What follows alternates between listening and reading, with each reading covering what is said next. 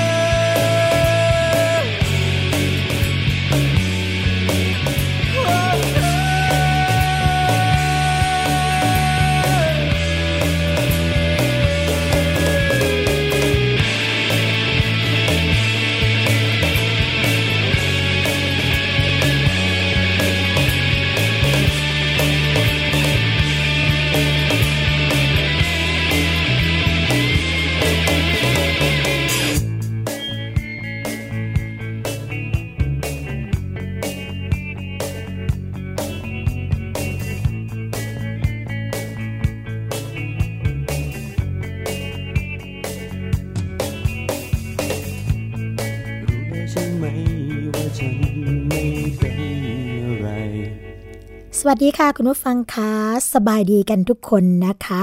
วันนี้ค่ะกลับมาพบกับรายการภูมิคุ้มกัน รายการเพื่อผู้บริโภคกันอีกครั้งหนึ่งนะคะ วันพุธที่ 29 มิถุนายน 2559 กันแล้วค่ะ พบกับดิฉัน สวนีชำเฉลียวและรายการภูมิคุ้มกันนะคะ เราพบกันทุกวันจันทร์ถึงวันศุกร์ค่ะ เวลา 11นาฬิกาถึง 12นาฬิกานะคะดำเนินรายการโดยคุณชนะทิพย์ไพรพงศ์ดิฉัน สวนีชำเฉลียว และคุณยศพรพยุงสุวรรณค่ะ ซึ่งก็จะมีนานาสาระดีๆ มาฝากคุณผู้ฟังกันนะคะ ฟังสดและดาวน์โหลดรายการได้ค่ะ ทาง www.thaipbsonline.net และแอปพลิเคชันนะคะ ที่สามารถโหลดมาเข้าสู่ระบบมือถือได้ ไม่ว่าจะเป็นระบบ Android หรือว่า iOS ค่ะ ทางไทย PBS นะคะ เข้าไปดำเนินการตามขั้นตอนที่แอปพลิเคชันแนะนำเลยค่ะ เราก็สามารถที่จะติดตามรับฟังกันไปได้ทุกที่ทุกเวลานะคะ แฟนเพจอย่าลืมเข้ามากดไลค์ค่ะ ทางไทย PBS Radio Fan นะคะ โทรมาเพื่อติดชมรายการค่ะ ทางหมายเลขโทรศัพท์ 02 902-666 นะคะ และขอสวัสดีไปยังสถานีวิทยุชุมชนค่ะ ที่เป็นเพื่อนกับเรามาอย่างเหนียวแน่นนะคะ แล้วก็เชื่อมโยงสัญญาณกับรายการภูมิคุ้มกันมาโดยตลอดค่ะ ขอสวัสดีไปยังสถานีวิทยุชุมชนคนหนองยาไซ จังหวัดสุพรรณบุรีนะคะ คุณเชค่ะ FM 107.5เมกะเฮิรตนะคะสถานีวิทยุชุมชนปฐมสาครพิสุค่ะ FM 106.25เมกะเฮิรตนะคะ สถานีวิทยุชุมชนคนเมืองลี้จังหวัดลำพูน FM 103.75เมกะเฮิรตทักทายกันเข้ามาได้นะคะ ทางหน้าเพจของไทย PBS ออนไลน์ .net ค่ะ สถานีวิทยุชุมชนวัดโพบาลัง จังหวัดราชบุรี FM 103.75เมกะเฮิรตนะคะสถานีวิทยุเทศบาลทุ่งหัวช้าง จังหวัดลำพูน FM 106.25เมกะเฮิรตค่ะ และสถานีวิทยุชุมชนคนเขาวง จังหวัดกาลสิน FM 89.5เมกะเฮิรตนะคะ สวัสดีและรายการภูมิคุ้มกันก็ต้องขอขอบพระคุณทุกท่านค่ะ ที่เชื่อมโยงสัญญาณกับเราเสมอมาอย่างเหนียวแน่นนะคะ และก็หวังเป็นอย่างยิ่งว่า คงจะเชื่อมโยงสัญญาณของรายการภูมิคุ้มกันตลอดไปนะคะ เพราะนอกจากจะได้ข้อมูลความรู้ต่างๆ ที่เราเตรียมมานำเสนอแล้วเนี่ย ก็ยังได้รับนิตยสารฉลาดซื้อ สื่อเพื่อผู้บริโภคแจกให้ฟรี เดือนละหนึ่งเล่มนะคะ โดยที่ไม่เสียค่าใช้จ่ายใด ๆ ทั้งสิ้นค่ะ จัดส่งให้ฟรีด้วยนะคะสำหรับสถานีวิทยุชุมชนที่ยังไม่ได้รับหนังสือนิตยสารฉลาดซื้อ ก็สามารถที่จะแจ้งกันมาได้นะคะ เพื่อที่ทางเราเนี่ยก็จะได้รีบจัดส่งไปให้กันค่ะ สำหรับวันนี้นะคะ รายการภูมิคุ้มกัน ก็มีประเด็นดีๆ มาฝากกัน โดยเฉพาะในเรื่องของอุบัติเหตุจากรถโดยสารสาธารณะค่ะ ในช่วงที่ 2 ของรายการนะคะ เราจะมาพูดคุยกับคุณอัธกรเกษรแก้วค่ะ ซึ่งเป็นประธานเครือข่ายเฝ้าระวังอุบัติเหตุจากรถโดยสารนะคะ ตรงนี้เดี๋ยวเรามาพบกันในช่วงที่ 2 ค่ะ แต่ในช่วงแรกของรายการภูมิคุ้มกันนะคะ ก็คงจะเป็นข่าวที่ไม่อยากให้ใครเกิดให้ไม่อยากให้เกิดขึ้นแล้วก็ใครก็คงจะไม่อยากรับรู้ข่าวนี้อีกแล้วค่ะ ก็คือเป็นเรื่องจากอุบัติเหตุรถรับส่งนักท่องเที่ยวชาวจีนค่ะคุณผู้ฟังเสียหลักนะคะ แล้วก็ตกลงข้างทางที่ป่าตองจังหวัดภูเก็ต เนื่องจากว่าเบรกไม่ทำงานนะคะ เรื่องนี้ได้รับการรายงานมาค่ะจากศูนย์เก่าภูเก็ตนะคะ เกี่ยวกับเรื่องของรถบัสรับส่งนักท่องเที่ยวค่ะ แล้วก็เบรกไม่ทำงานนะ ดีที่คนขับเนี่ยตัดสินใจบังคับรถเข้าข้างทางหวังที่จะชะลอความเร็ว แต่ก็ปรากฏว่ารถกลับไปชนกับราวเหล็กค่ะ มีนักท่องเที่ยวได้รับบาดเจ็บเป็นจำนวนมากนะคะ เรื่องนี้เกิดขึ้นเมื่อเวลาประมาณ 19นาฬิกาของวันที่ 26 มิถุนายน พันตำรวจโทจงเสริมปรีชาค่ะ สารวัตรสอบสวนสพปัดตองนะคะ ก็ได้รับแจ้งว่า มีอุบัติเหตุรถบัสรับส่งนักท่องเที่ยวค่ะ เฉียวชนราวเหล็ก ทางลงเขาป่าตองนะคะ แล้วก็ท่อประปาด้วยทำให้มีคนเจ็บหนึ่งราย เหตุเกิดที่บริเวณถนนพระบารมีค่ะ บริเวณหน้าโรงแรมซีเพิลนะคะ ขาลงป่าตองตำบลป่าตองอำเภอกระทู้จังหวัดภูเก็ตค่ะหลังจากที่ได้รับแจ้งนะคะ ก็เลยรายงานให้กับผู้บังคับบัญชาทราบ ก่อนที่จะเดินทางไปตรวจสอบพร้อมด้วยเจ้าหน้าที่มูลนิธิกุศลธรรมภูเก็ตค่ะ ที่เกิดเหตุนะคะ คุณผู้ฟังอยู่บริเวณริมถนนทางลงฝั่งขาเข้าป่าตองค่ะ พบรถบัสรับส่งนักท่องเที่ยวสีเหลืองฟ้านะคะ หมายเลขทะเบียน 30ขีด0916 พังงา ซึ่งมีนายไตรลงชูไทยนะคะอายุ 30 ปีค่ะ เป็นคนขับรถ สภาพรถด้านหน้านะคุณผู้ฟังชนติดกับป้ายสัญลักษณ์บอกทาง ส่วนนักท่องเที่ยวทางเจ้าหน้าที่ก็ได้ให้การช่วยเหลือปฐมพยาบาลเบื้องต้น แล้วก็นำส่งโรงพยาบาลป่าป่าตองแล้วค่ะ ทั้งหมดเนี่ยก็เป็นนักท่องเที่ยวชาวจีนนะคะ หลังจากที่มีการสอบถามคนขับรถบัสเนี่ยก็ทราบว่าก่อนเกิดเหตุได้มีการรับนักท่องเที่ยวจากประเทศจีนนะคะจากจังหวัดพังงาเพื่อมาส่งที่โรงแรมในหาดป่าตองค่ะ ที่จังหวัดภูเก็ตนะฮะซึ่งขณะขับรถลงจากเขาป่าตองก็พบว่าไม่สามารถเหยียบเบรกค่ะ เพื่อชะลอความเร็วได้ จึงพยายามบังคับรถนะเข้าข้างทาง เพื่อให้ชะลอความเร็วค่ะ แต่รถกลับเสียหลักชนขอบทางนะคะ แล้วก็ชนกับท่อประปาทำให้เกิดการแตกเสียหายค่ะ แล้วก็มีนักท่องเที่ยวได้รับบาดเจ็บนะคะสำหรับนักท่องเที่ยวที่ได้รับบาดเจ็บเนี่ยก็คือชื่อนายสุลีค่ะอายุ 31 ปี สัญชาติจีนนะคะ ได้รับบาดเจ็บที่ศีรษะ ส่วนนักท่องเที่ยวคนอื่นๆ ก็มีอาการตกใจแล้วก็ปวดตามร่างกายเล็กน้อย ทางเจ้าหน้าที่ก็เลยไปนำไปรักษาที่โรงพยาบาลป่าตอง แล้วก็แพทย์ก็ให้กลับที่พักแล้วนะคะอย่างไรก็ตามค่ะคุณผู้ฟัง ทางพนักงงานสอบสวนก็ได้เชิญคนขับรถบัสดังกล่าวเนี่ยไปตรวจวัดปริมาณแอลกอฮอล์แต่ก็ไม่พบนะคะอันนี้ก็น่าจะเป็นเรื่องของการควบคุมรถแหละค่ะคุณผู้ฟัง เพราะว่าคำว่าเบรกไม่ทำงานนะคะ หรือว่าเบรกแตกเนี่ยส่วนใหญ่นักวิชาการก็จะบอกนะคะว่า เกิดจากการที่ลมในส่วนของถังเนี่ยหมด นะพอลมในถังหมดปุ๊บเนี่ยก็ทำให้เบรกไม่สามารถที่จะทำงานได้ เวลาที่พนักงานขับรถเหยียบป้ายปุ๊บนะคะก็ทำให้ไม่มีแรงที่จะส่งไปทำให้หยุดรถได้นั่นเองค่ะ อันนี้ก็เป็นเรื่องที่บางทีนะคะเราก็ต้องตรวจสภาพความพร้อมของรถและความชำนาญของคนขับด้วย ถ้าเกิดคนขับไม่มีความชำนาญนะคะ ก็อาจจะเกิดอุบัติเหตุอย่างที่บอกไปได้ค่ะ อีกประเด็นหนึ่งนะคะ อีกประเด็นหนึ่งเป็นเรื่องเตือนภัยกับวัยรุ่นหรือว่าเยาวชนในตอนนี้ เพราะว่าตอนนี้นะคะ ในส่วนของกระทรวงสาธารณาสุขเนี่ยก็มีความกังวลนะคะหรือว่ามีความห่วงค่ะ ในส่วนของเยาวชนนะเกี่ยวกับเรื่องของยาเสพติดค่ะ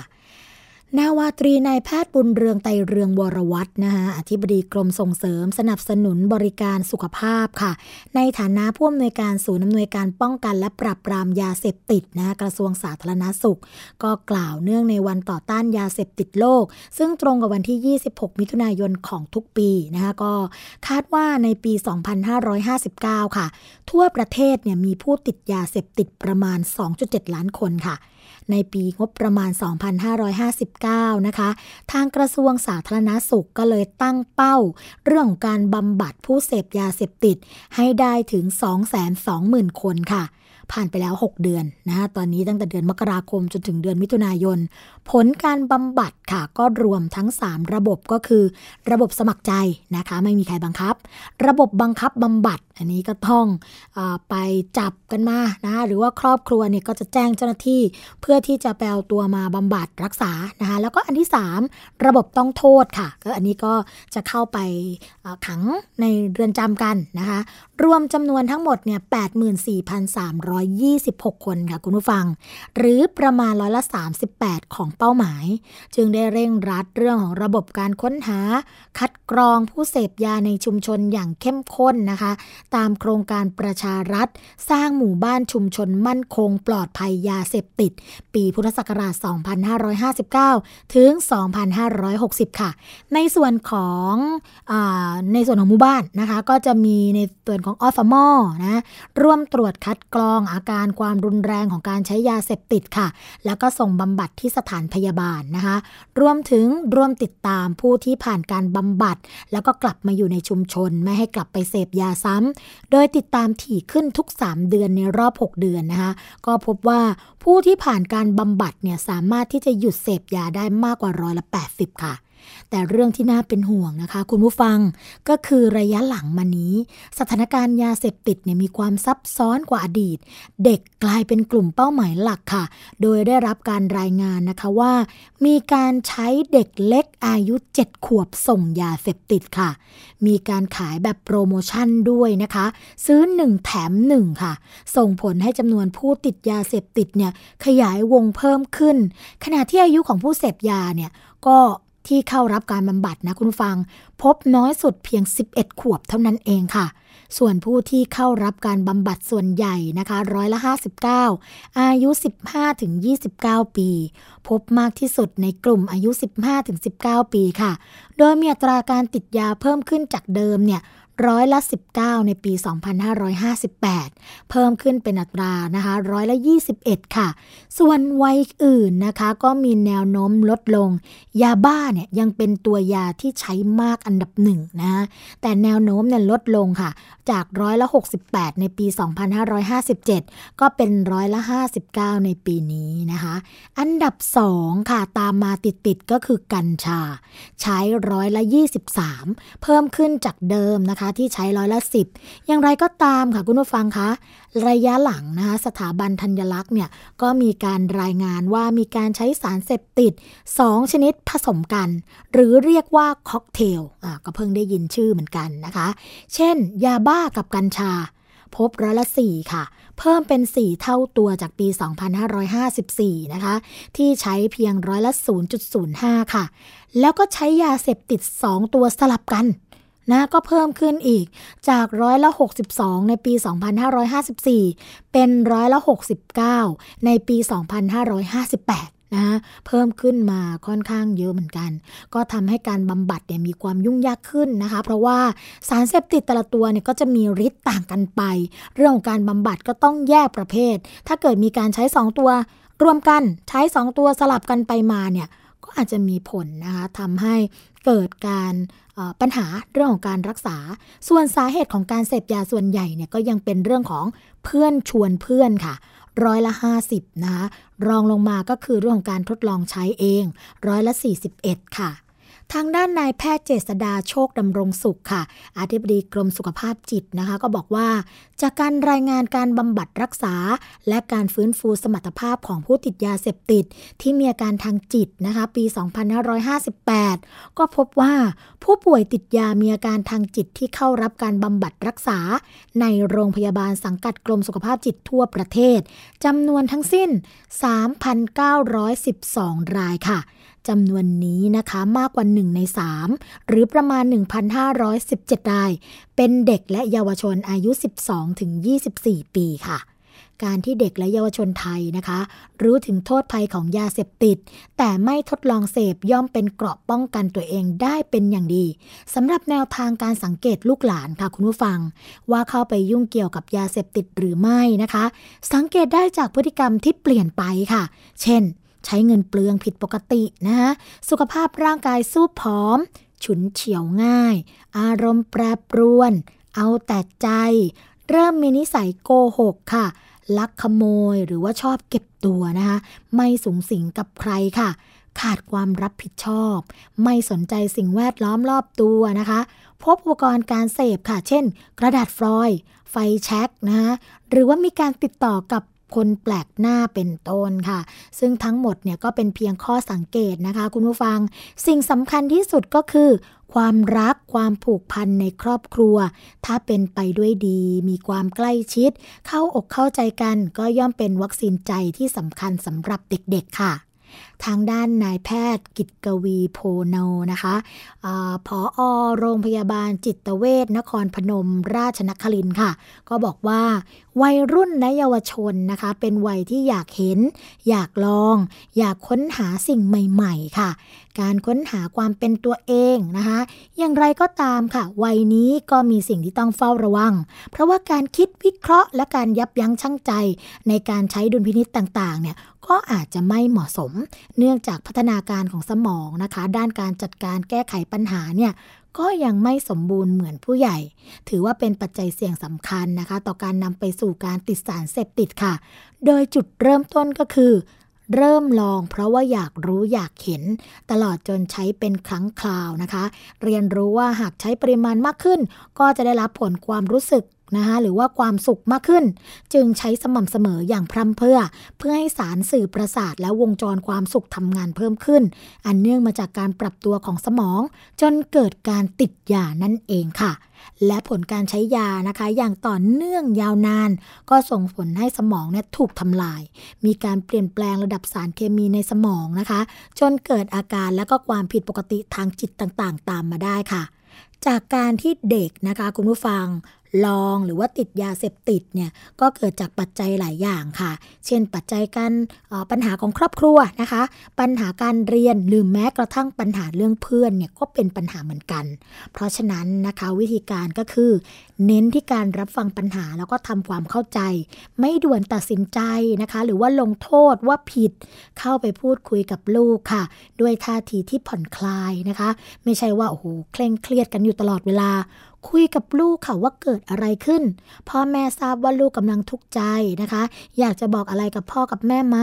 ให้พ่อแม่ช่วยอะไรบ้างนะคะ ลูกก็อยากจะคุยแล้วก็พร้อมที่จะร่วมแก้ไขปัญหา ตลอดจนปรึกษาผู้ที่เป็นผู้รู้นะคะ หรือว่ามีความเชี่ยวชาญเฉพาะค่ะ เช่นอะไรบ้างคุณผู้ฟัง ศูนย์ให้คำปรึกษาปัญหาสารเสพติด ตามโรงพยาบาลทุกแห่ง อันนี้เขาก็จะมีอยู่นะคะ หรือว่าสายด่วนสุขภาพจิตค่ะ 1323สายด่วนนะคะ 1 3 2 3 ค่ะ และหากว่าลูกหลานติดสารเสพติดมานานนะคะ จนทำให้สภาพร่างกายแล้วก็จิตใจเปลี่ยนแปลงไป พฤติกรรมแล้วก็บุคลิกภาพเบี่ยงเบนไปจากเดิม ครอบครัวไม่สามารถควบคุมได้นะคะ ก็ควรที่จะส่งลูกเนี่ยเข้ารับการบำบัดรักษา แล้วก็ฟื้นฟูสมรรถภาพทางด้านจิตใจ ในสถานบำบัดรักษาต่างๆ ทั่วประเทศค่ะ อันนี้ก็เป็นคำแนะนำดีๆนะคะ ซึ่งทำให้เราเนี่ยได้มีโอกาสสังเกตพฤติกรรมของลูกของเราเองด้วยค่ะคุณผู้ฟังค่ะ อีกเรื่องหนึ่งนะคะ อีกเรื่องหนึ่งก็เป็นเรื่องของสุขภาพเหมือนกันนะ เป็นเรื่องของการที่ตอนนี้มีการรณรงค์เรื่องที่ว่าซองบุหรี่ไม่มียี่ห้อ หรือว่ามีการเพิ่มหรือลดจำนวนนักสูบได้หรือไม่นะคะ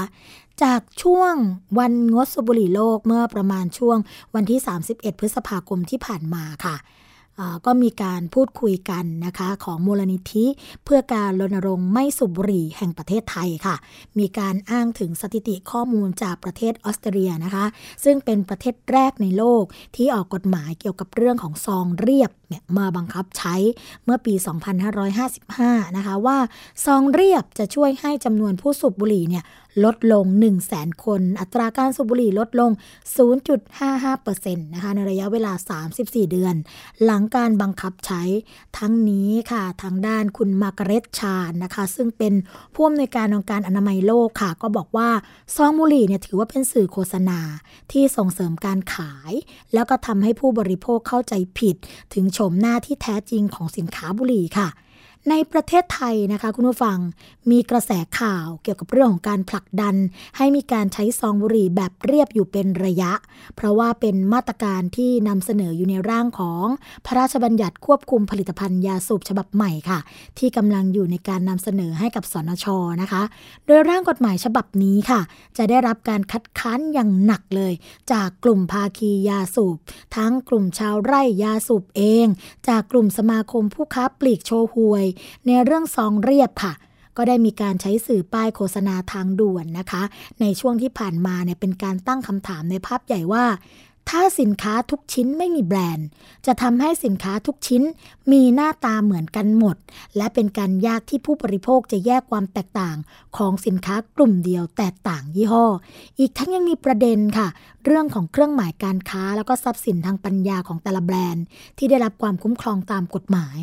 ทางด้านคุณวราพรนมาศนะคะ ซึ่งเป็นผู้อำนวยการสมาคมการค้ายาสูบไทยค่ะ ก็ให้ความเห็นเกี่ยวกับเรื่องนี้ว่า ในบ้านเราเนี่ยมีกฎหมาย เกี่ยวกับเรื่องของการห้ามเด็กต่ำกว่า 18 ปีซื้อบุหรี่อยู่แล้ว ซึ่งหากมีการบังคับใช้กฎหมายอย่างจริงจังนะคะก็เชื่อว่าไม่มีความจำเป็นที่จะต้องออกมาตรการสุดโต่งแล้วก็มากระทบสิทธิในเรื่องของการค้าขายของร้านค้า เช่นเรื่องของซองไร้เครื่องหมายนะคะซองเรียบนี่แหละที่เราพูดกัน อยู่ในมาตรา 38 ของร่างพระราชบัญญัติ การควบคุมผลิตภัณฑ์ยาสูบ ที่รัฐอยู่ระหว่างการนำเสนอสนช ทีนี้เนี่ยก็จะมีปัญหาเรื่องของการละเมิดสิท ธินะคะหรือว่าทรัพย์สินทางปัญญาในเรื่องของเครื่องหมายการค้า รวมถึงซองที่เหมือนกันหมดเนี่ยก็อาจจะสร้างความสับสนค่ะทำให้คนซื้อแล้วก็ร้านค้าไม่สามารถแยกความแตกต่างของยี่ห้อได้นะคะ อันนี้ก็เป็นความคิดเห็นที่ทางผู้ประกอบการร้านคนที่ขายยาสูบนะคะก็บอกกันว่าจำเป็นนะที่จะต้องมีเครื่องหมายการค้า ไม่ใช่ว่าเป็นซองสีขาวเรียบไปแบบนั้น ก็จะเกิดความสับสนได้ แล้วคุณผู้ฟังล่ะคะ คิดเห็นกับเรื่องนี้ยังไง เกี่ยวกับเรื่องของการรณรงค์เรื่องของซองบุหรี่ที่ไม่มียี่ห้อ สามารถที่จะแสดงความเห็นกันมาได้นะคะ จากในส่วนของรายการภูมิคุ้มกันค่ะ สามารถแสดงความคิดเห็นผ่านเว็บไซต์นะคะ หน้าเพจค่ะ www.thaipbsonline.net นะคะ หรือว่าจะผ่านทาง Facebook ก็ได้นะคะ ทาง www.facebook.com/thaipbsradiofan ค่ะ หรือว่าอยากจะได้ยินเสียงกันนะคะโทรมาที่หมายเลขโทรศัพท์ 027902666 ค่ะสำหรับช่วงแรกนะคะของรายการภูมิคุ้มกัน สวัสดีก็คงจะพักกันไว้สักครู่ค่ะ เดี๋ยวเรามาพบกันในช่วงที่ 2 ของรายการ พร้อมกับการพูดคุยกับแขกรับเชิญนะคะ พักกันสักครู่ค่ะ เกราะป้องกัน เพื่อการเป็นผู้บริโภคที่ฉลาดซื้อ และฉลาดใช้ ในรายการ ภูมิคุ้มกัน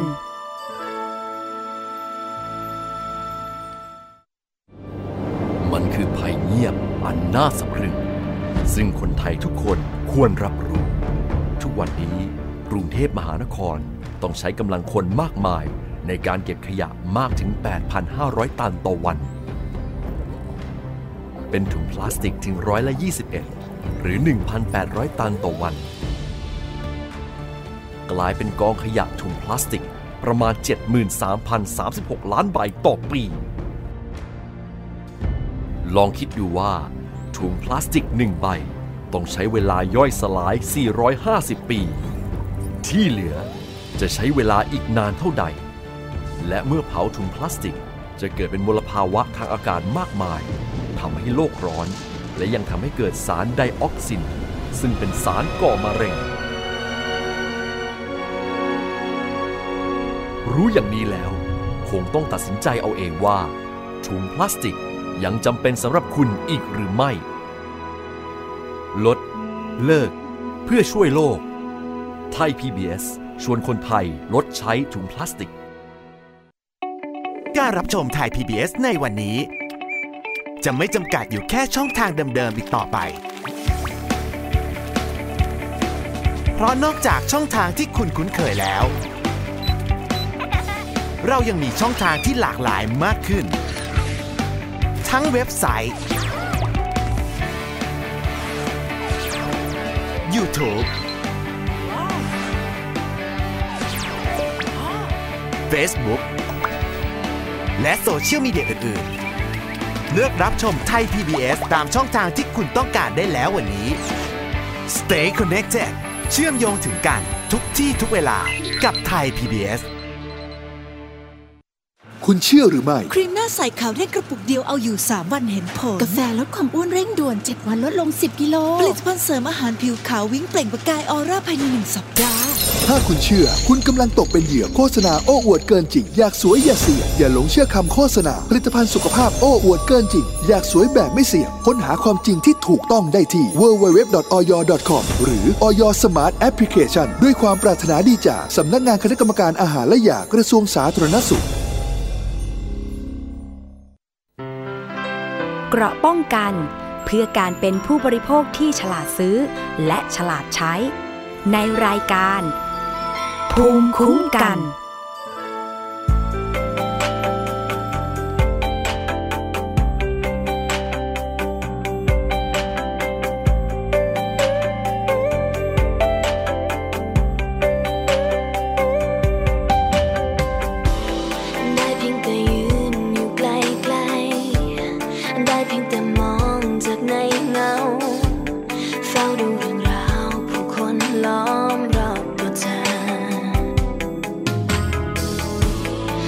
เคยมีฉันอยู่ในนั้น และคงไม่มีวันนั้นเลย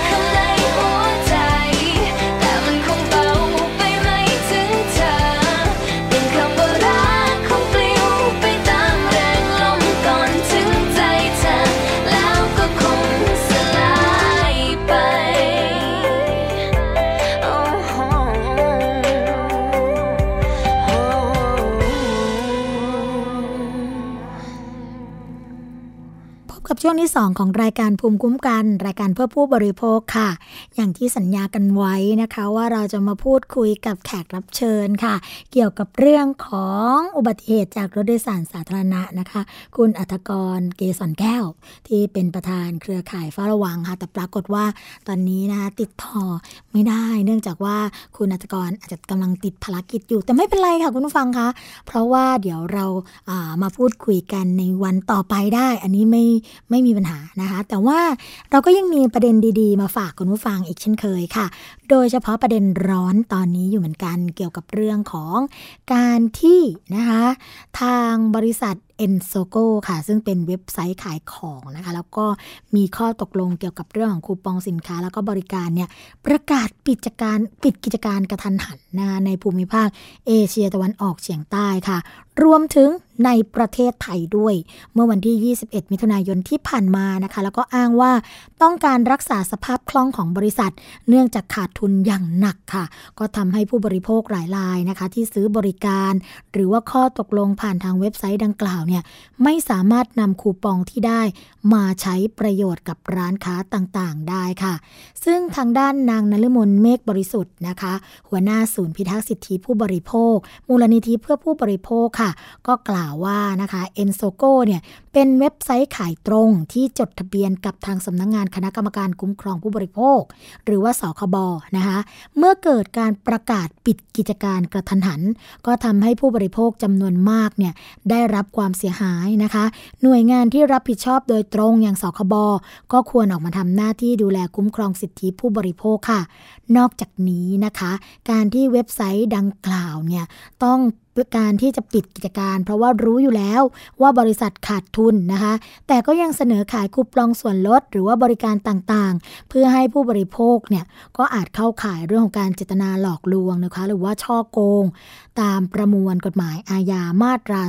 343 ค่ะ ซึ่งผู้บริโภคก็สามารถแจ้งความดำเนินคดีได้นะคะ ส่วนผู้บริโภคค่ะ ที่ได้รับความเสียหายก็สามารถรวมตัวกัน แล้วก็เรียกเรียกร้องนะคะ หรือว่าร้องเรียนโดยตรงทที่สคบค่ะ หรือว่าส่งเรื่องมายังศูนย์พิทักษ์สิทธิผู้บริโภค เพื่อให้ทำหน้าที่ฟ้องร้องแทน โดยควรเตรียมหลักฐานเอกสารการซื้อขายนะคะ มาประกอบการร้องเรียนด้วยค่ะ ซึ่งทางด้านคุณนานมนนะคะ ก็ยังกล่าวเพิ่มเติมค่ะว่า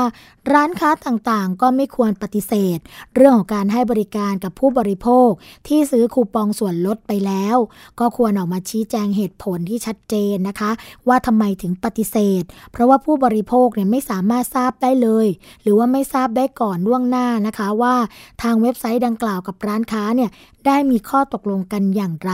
ผู้บริโภคทราบแต่ว่าต้องจ่ายเงินให้ e n s o g o ซึ่งเป็นทางผ่านไปยังร้านค้าต่าง เท่านั้นเองนะคะก็ทำให้ผู้บริโภคเนี่ยได้รับความเสียหายค่ะ ทางด้านสคบนะคะ คุณผู้ฟังก็ออกมาดำเนินการเกี่ยวกับเรื่องของ e n s o g o เหมือนกัน ซึ่งเป็นอีคอมเมิร์ซค่ะ ที่ทำธุรกิจซื้อขายสินค้าออนไลน์นะคะแล้วก็ปิดกิจการไปกระทันหันเนี่ยแล้วก็ทำให้ผู้บริโภคหลายคนได้รับผลกระทบ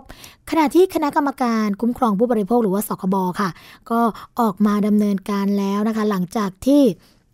มีการร้องเรียนมาที่สคบว่า เอกสารคูปองสินค้าค่ะ หลังจากชำระเงินค่าเลนส์กล้องจำนวน 10 ชิ้น แล้วก็การสั่งซื้อผ่านเว็บไซต์ e n s o g o เป็นจำนวนเงิน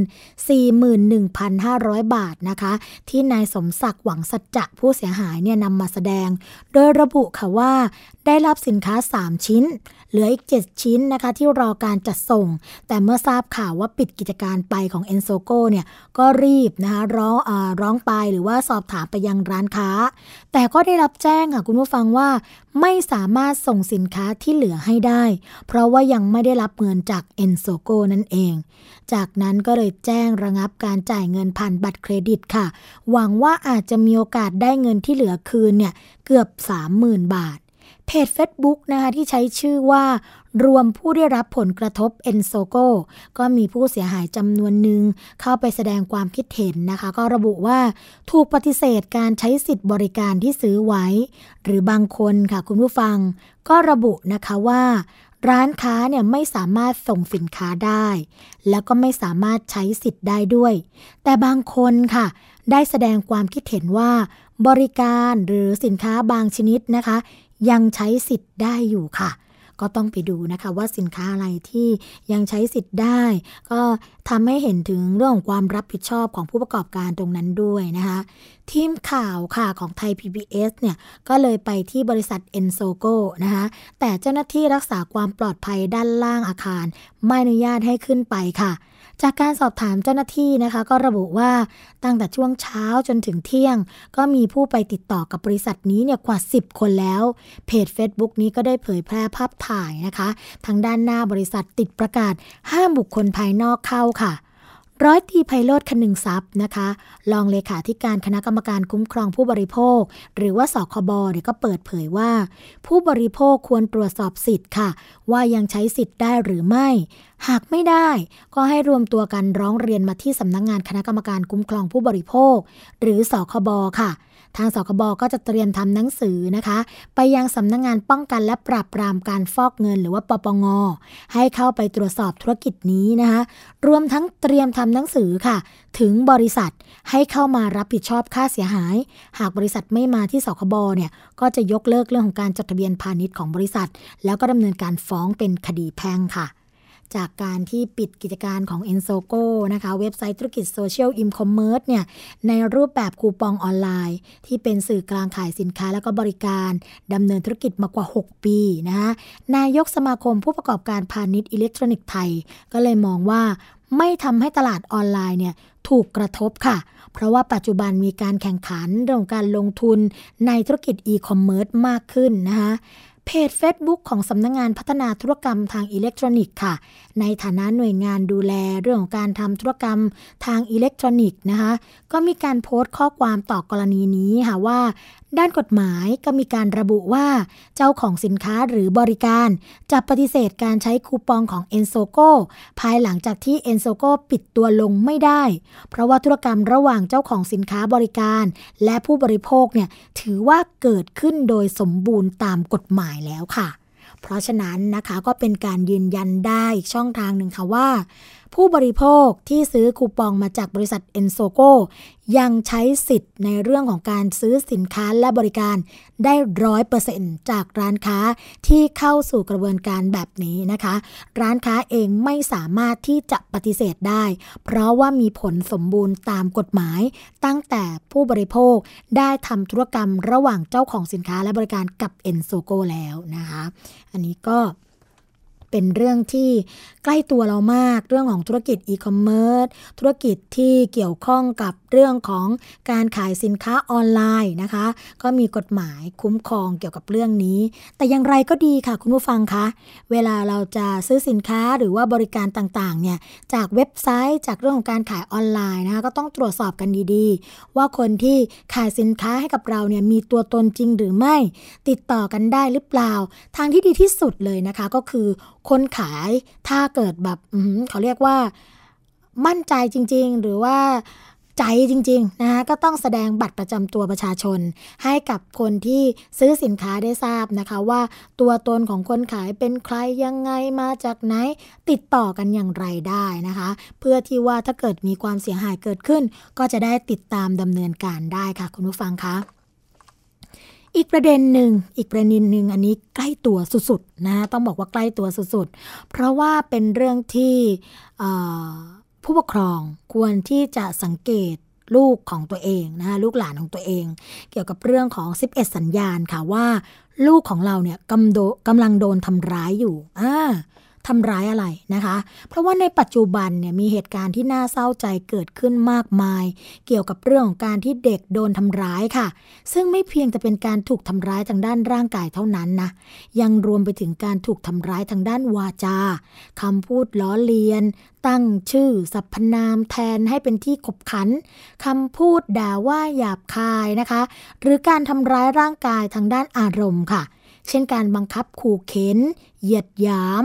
หรือทางด้านสังคม เช่นการตั้งกลุ่มมาเฟียค่ะ กีดการการเข้าร่วมกลุ่ม แล้วก็ทำร้ายผ่านทางสังคมระบบเครือข่ายอินเทอร์เน็ต ไม่ว่าจะเป็นการเขียนข้อความโจมตีใส่ร้าย การนินทาด่าว่าเป็นต้นนะคะ จากการศึกษาค่ะคุณผู้ฟังก็พบว่า มีการทำร้ายที่เกิดขึ้นในรูปแบบต่างๆ กับเด็กเป็นประจำทุกวัน ซึ่งส่วนใหญ่เนี่ยลูกก็จะไม่กล้าบอกคุณพ่อคุณแม่ เพราะว่ากลัวนะคะ กลัวเพื่อนที่จะทำร้ายหนักกว่าเดิมด้วย แต่ก็มีสัญญาณเตือนค่ะ ที่สามารถบอกคุณพ่อคุณแม่ได้นะคะว่า ตอนนี้ลูกของเรากำลังโดนทำร้ายอยู่นะ สัญญาณต่างๆค่ะมีดังต่อไปนี้นะคะคุณผู้ฟัง อันที่หนึ่งสัญญาณทางร่างกายค่ะ สิ่งที่สามารถมองเห็นได้ชัดที่สุดนะคะว่า ลูกเรากำลังโดนทำร้าย ก็คงจะเป็นเรื่องของรอยแผลที่เกิดขึ้นค่ะ ตามร่างกาย เช่น รอยช้ำแผลข่วนแผลถลอกนะคะ หรือได้รับบาดเจ็บอื่น ๆ ค่ะถ้าลูกชอบใส่เสื้อแจ็คเก็ตแขนยาวไปโรงเรียนทุกวันนะคะ แม้ในวันที่มีอากาศร้อน นั่นอาจจะเป็นสัญญาณเตือนค่ะว่า ลูกกำลังพยายามปกปิดอะไรบางอย่าง นอกจากนี้เนี่ยอาการที่ส่งผลต่อร่างกายที่เกิดขึ้นนะคะ จากการถูกทำร้ายที่สังเกตได้ก็คือ ลูกจะมีอาการซึมเศร้าค่ะ ซึ่งเกิดจากความเครียดที่โดนทำร้ายนั่นเองนะคะ สัญญาณที่2ค่ะคุณผู้ฟังก็คือ ข้าวของส่วนตัวมักจะสูญหายหรือว่าเสียหาย ในกรณีเด็กที่ถูกทำร้ายนะคะ ก็มักจะกลับบ้านโดยที่เสื้อผ้าขาด ของหาย เช่น รองเท้าแว่นตาสมุดหนังสือ หรือของใช้ที่นำไปโรงเรียนค่ะ เช่นกระเป๋านักเรียนนะคะ หนังสือหรือสมุดถูกฉีกขาด มีรอยขีดเขียน หรือ ถ้ากรณีทั้งหมดที่กล่าวมาเกิดขึ้นกับลูกอยู่บ่อยๆ อาจเป็นสัญญาณเตือนให้รู้ว่า มีอะไรเกิดขึ้นกับลูกที่โรงเรียนมากกว่าเรื่องที่ข้าวของหายหรือว่าเสียหายธรรมดาค่ะ ส่วนที่ 3 ค่ะ พฤติกรรมที่ 3 ก็คือ พฤติกรรมแปลกๆในการใช้ห้องน้ำเมื่อลูกกลับมาถึงบ้านก็จะรีบเข้าห้องน้ำก่อนเลยนะคะ เพราะว่าลูกอาจไม่ได้เข้าห้องน้ำมาตลอดทั้งวัน เขาบอกว่า มีคุณหมอนะคะ เคยได้ยินมาว่า การทำร้ายของเด็กส่วนใหญ่เนี่ยมักเกิดขึ้นในห้องน้ำของโรงเรียนค่ะ ก็มักจะมีกลุ่มมาเฟียรุ่นพี่อยู่ในห้องน้ำนะคะ คอยไถเงินเด็กๆที่เล็กกว่า ซึ่งถ้าเด็กไม่ยอมให้เนี่ยก็จะถูกทำร้าย ก็เป็นสาเหตุหนึ่งที่มักจะมีเด็กๆหลายคนนะคะไม่กล้าเข้าไปใช้ห้องน้ำที่โรงเรียนค่ะ 4. เริ่มไม่มีเพื่อนนะคะคุณพ่อคุณแม่ก็ควรที่จะรู้จักเพื่อนของลูกไว้ด้วยนะคะ กลุ่มเพื่อนที่ถูกมักที่จะลูกมักจะเล่นด้วยหลังเลิกเรียน หรือระหว่างที่พักรับประทานอาหารกลางวัน เพื่อนที่ลูกชอบโทรศัพท์ถึงนะคะ แต่เมื่อลูกเริ่มหยุดพูดคุยกับเพื่อนๆเหล่านั้นค่ะ แล้วก็เริ่มมีอาการซึมเศร้าเนี่ยก็อาจจะเป็นเพราะว่าลูกมีปัญหาทะเลาะกับเพื่อน หรือว่าโดนเพื่อนรังแกก็ได้นะคะ พฤติกรรมที่ 5 ค่ะคุณฟังก็คือ เปลี่ยนพฤติกรรมการกินยังไงนะคะในกรณีที่ลูกเนี่ยกลับบ้านแล้วหิวโซอย่างมากมาย นั่นก็อาจจะหมายความว่าลูกไม่ได้ทานอาหารกลางวัน ซึ่งมีหลายกรณีค่ะ ที่ทำร้ายกันนะคะ มักจะเกิดขึ้นที่โรงอาหาร ก็อาจจะเป็นการที่ลูกถูกเด็กอื่นเนี่ยแย่งอาหาร หรือว่ามีเด็กอื่นเนี่ยแกล้งนำอาหารไปซ่อน หรือนี่ เอาอาหารที่ลูกไม่ชอบ ลูกทานไม่ได้นะคะ เช่น ลูกทานเผ็ดไม่ได้ เอาพริกมาใส่ อันนี้ก็มีผลเหมือนกันว่าทำให้เด็กเนี่ยเกิดอาการเปลี่ยนพฤติกรรมการกินไปค่ะ พฤติกรรมที่ 6 ค่ะคุณผู้ฟังก็คือ ความภาคภูมิใจในตนเองของลูกเนี่ยลดน้อยลงอย่างเห็นได้ชัด ซึ่งโดยปกติแล้วค่ะชีวิตของเด็กๆ ก็มีต่างจากชีวิตของคนในวัยอื่น ๆ ก็คือมีวันที่ดีวันที่ร้ายสลับกันไปนะคะ แต่การที่ลูกกลับมาจากโรงเรียนแล้วก็มีความเศร้าใจ มีความกดดัน หรือว่ามีรอยน้ำตาอยู่บนหน้าอยู่เสมอ ก็แสดงให้เห็นว่าเด็กเนี่ยต้องถูกบีบคั้นทำร้ายจากทางโรงเรียน ซึ่งเด็กๆ ที่ถูกทำร้ายจิตใจซ้ำแล้วซ้ำเล่านะคะ ก็จะเป็นบุคคลที่มีบุคลิกที่ บุคลิกภาพค่ะที่ขาดความเชื่อมั่นในตนเอง มีความภาคภูมิใจในตัวเองต่ำนะคะอันนี้ก็ต้องดูแลกันดีๆ ว่าลูกเรามีพฤติกรรมเปลี่ยนไปหรือไม่ค่ะ ข้อที่ 7 นะคะ มีพฤติกรรมที่เปลี่ยนแปลงไปโดยสิ้นเชิงค่ะ การที่ลูกมีความภาคภูมิใจในตัวเองต่ำลงนะคะ สาเหตุก็จะมาจากการถูกทำร้ายที่โรงเรียน ก็จะทำให้ลูกมีพฤติกรรมที่เปลี่ยนแปลงไป แล้วก็มักจะมีพฤติกรรมชอบการทำร้ายตัวเอง หรือในเด็กบางคนค่ะ อาจจะพยายามฆ่าตัวตาย ซึ่งนั่นเป็นสัญญาณที่ทำให้เราเห็นได้ชัดว่า เราควรจะรีบพาลูกเราเนี่ยไปพบจิตแพทย์ค่ะ 8. เกลียดการไปโรงเรียนค่ะ แน่นอนนะคะว่าเด็กๆส่วนใหญ่เนี่ยมักจะไม่อยากไปโรงเรียน แต่เมื่อลูกเกลียดการไปโรงเรียนถึงขนาดก้าวร้าว อารวาสนั่นอาจเป็นสัญญาณบอกว่า มีอะไรเกิดขึ้นกับลูกที่โรงเรียน ซึ่งคุณพ่อคุณแม่ก็ต้องตรวจสอบโดยทันทีค่ะ 9. นะคะ หงุดหงิดกับเครื่องมือสื่อสารต่างๆ ค่ะ ปัจจุบันมีการทำร้ายกันเพิ่มอีกอย่างหนึ่งอีกช่องทางหนึ่งนั่นก็คือสื่ออินเทอร์เน็ต โดยการส่งข้อความ รูปภาพที่ไม่น่าดู หรือเป็นเรื่องที่ใส่ร้ายป้ายสีกันนะคะลูกของเราก็อาจจะตกเป็นเหยื่อของสังคมออนไลน์ ดังนั้นถ้าเกิดเราสังเกตนะคะว่าลูกเราเนี่ยโดยปกติชอบเล่นหรือว่าติดเครื่องมือสื่อสาร ไม่ว่าจะเป็นมือถือแท็บเล็ตสมาร์ทโฟนต่างๆ เริ่มไม่ใช้เครื่องมือสื่อสารค่ะ แล้วก็มีอารมณ์หงุดหงิดทุกครั้งเมื่อเปิดเครื่องมือสื่อสาร นั่นก็อาจจะเป็นสัญญาณว่า ลูกของเราอาจได้รับการทำร้ายผ่านทางสังคมออนไลน์ค่ะ 10. นะคะ มีปัญหาเรื่องของการนอนหลับพักผ่อนค่ะ หากลูกมีปัญหานะคะ เรื่องของการนอนหลับไม่ฝันร้าย ไม่มีการปัสสาวะรถที่นอน แต่ต่อมามีปัญหาเหล่านี้ค่ะ ปัญหาเหล่านี้ก็อาจจะเกิดจากความเครียดที่มาจากการที่ลูกเนี่ยถูกทำร้ายก็ได้ ดังนั้นคุณพ่อคุณแม่ก็ควรหาสาเหตุนะคะ เพื่อที่จะแก้ไขได้อย่างทันท่วงทีค่ะ และพฤติกรรมที่ 11 นะคะ พฤติกรรมสุดท้ายก็คือ เปลี่ยนพฤติกรรมในกิจวัตรประจำวันจากสิ่งที่สนใจค่ะ ให้ลองสังเกตดูลูกนะคะว่า มีการเปลี่ยนแปลงหรือเปล่า เช่น เคยเข้าชมกีฬา ชมศิลปะนะคะ หรือว่ามีการเล่นดนตรีที่โรงเรียน แล้วลูกเนี่ยไม่ยอมที่จะเข้าไปเล่นไปร่วมกิจกรรมนั้นๆ การที่ลูกเปลี่ยนพฤติกรรมโดยไม่ยอมเข้าร่วมกิจกรรมเหล่านี้นะคะ ก็อาจจะเป็นเพราะว่าลูกเนี่ยกำลังหลีกเลี่ยง การที่ต้องเข้าไปมีส่วนร่วมในการที่ถูกทำร้ายทางด้านร่างกาย หรือว่าจิตใจจากคนที่อยู่ในกลุ่มนั้นๆ ก็เป็นได้ค่ะ การทำร้ายร่างกายกัน หรือว่าการทำร้ายกันนะคะ คุณผู้ฟังเป็นสิ่งที่เกิดขึ้นแล้วก็เป็นปัญหาที่ผู้ถูกทำร้ายเนี่ยจะได้รับความทุกข์และความเจ็บปวดอย่างมากมายค่ะ ไม่ว่าจะเป็นทางด้านร่างกาย ทางด้านจิตใจนะคะ จนนำไปสู่ปัญหาที่ร้ายแรงที่สุด นั่นก็คือเรื่องของการฆ่าตัวตายค่ะ ดังนั้นนะคะคุณผู้ฟังคะการที่เราทราบสาเหตุถึงปัญหาที่เกิดขึ้น และกำจัดให้หมดไปได้ ก็จะช่วยให้ลูกมีความสุข ทั้งด้านการเรียนแล้วก็เพื่อนๆที่โรงเรียนค่ะ คุณพ่อคุณแม่ก็ควรติดต่อสื่อสารกับผู้ปกครอง ด้วยกันด้วยนะคะ อีกทั้งสารสัมพันธ์ ระหว่างงานบ้าน งานโรงเรียนอยู่เสมอค่ะ เพื่อที่เมื่อมีปัญหาเกิดขึ้นกับลูก คุณพ่อคุณแม่ก็จะได้ช่วยเหลือแก้ไขได้อย่างทันท่วงทีนะคะ มาถึงช่วงสุดท้ายของรายการภูมิคุ้มกันกันแล้วค่ะคุณผู้ฟัง เราพบกันนะคะ ทุกวันจันทร์ถึงวันศุกร์ค่ะ เวลา 11นาฬิกาถึง 12นาฬิกากับดิฉัน สวนีชันเฉลียว คุณชนะทิพไพรพงศ์คุณยศพรพยุงสุวรรณนะคะ แล้วก็เราก็ยังมีนานาสาระดีๆ แบบนี้ มาฝากคุณผู้ฟัง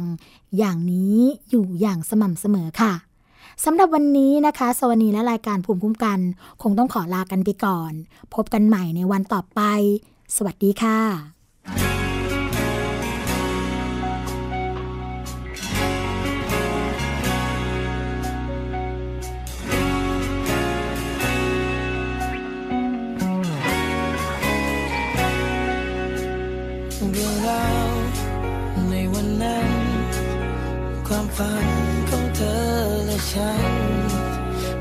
คิ